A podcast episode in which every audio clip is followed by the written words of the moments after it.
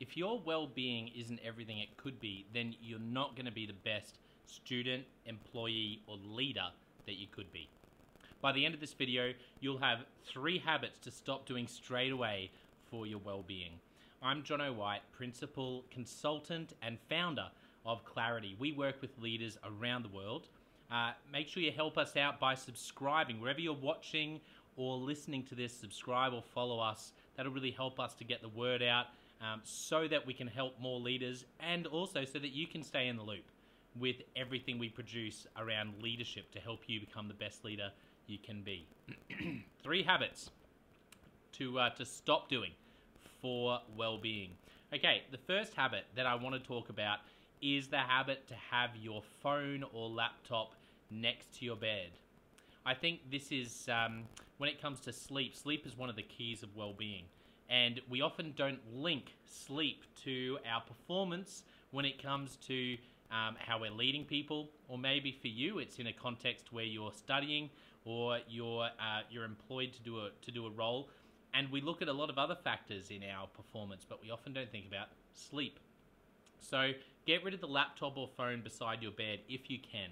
Or another another simple thing to do is to put it somewhere else on the other side of the room so that your alarm can wake you up. So that the first thing you do isn't opening your phone. Um, phones and laptops are fantastic. They're great for business. They're great for, uh, in many ways, for life. But if you can avoid spending too much time on them um, at night, particularly in terms of the uh, the particular type of lighting that's not good for your sleep, then that's going to help your well-being. Habit number two: to stop doing. Stop putting off exercise to send more emails. stop it. Okay, we all do it. Oh, you know what? I should go to the gym, but I've just got to smash out these extra couple of pieces of work. Because what we're saying is this work is more important than the exercise I could be doing. And that's simply not true. It's very unlikely that those emails that you need to send are more important than exercise in terms of how it affects your well being, regardless of the context you're in. So, habit number one get rid of your phone or laptop from um, using that in bed. Habit number two stop putting off exercise to send those extra few emails that you just want to get on top of. Uh, make sure you do exercise instead. And the third one is I, I want to I want to encourage you to stop going on crazy diets.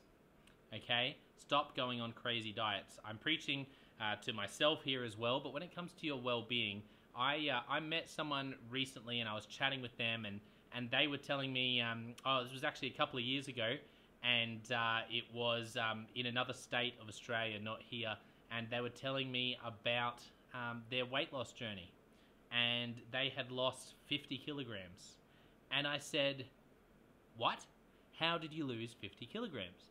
And they said it's quite simple. What I did is I would just eat um, I'd still eat everything I wanted to eat but I would just eat a small portion of it. So when, when I wanted to have a piece of cheesecake, instead of eating a big piece, I would just have a sliver of it. And I thought, you know what, there's such truth in that. Instead of going on our crazy diets, why don't we get rid of that habit where once every three months we're fasting for three days and making um, our lives a nightmare for the people we live with and the people we work with, and instead uh, look at ways that you can bring in some self discipline but also still enjoy yourself. So eat some of the things you love, but just have smaller portions.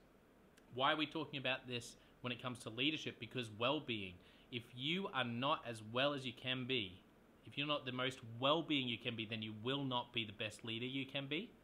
And if well being is important to you, then you need to model it for your people. And uh, so that's why we're talking about well being.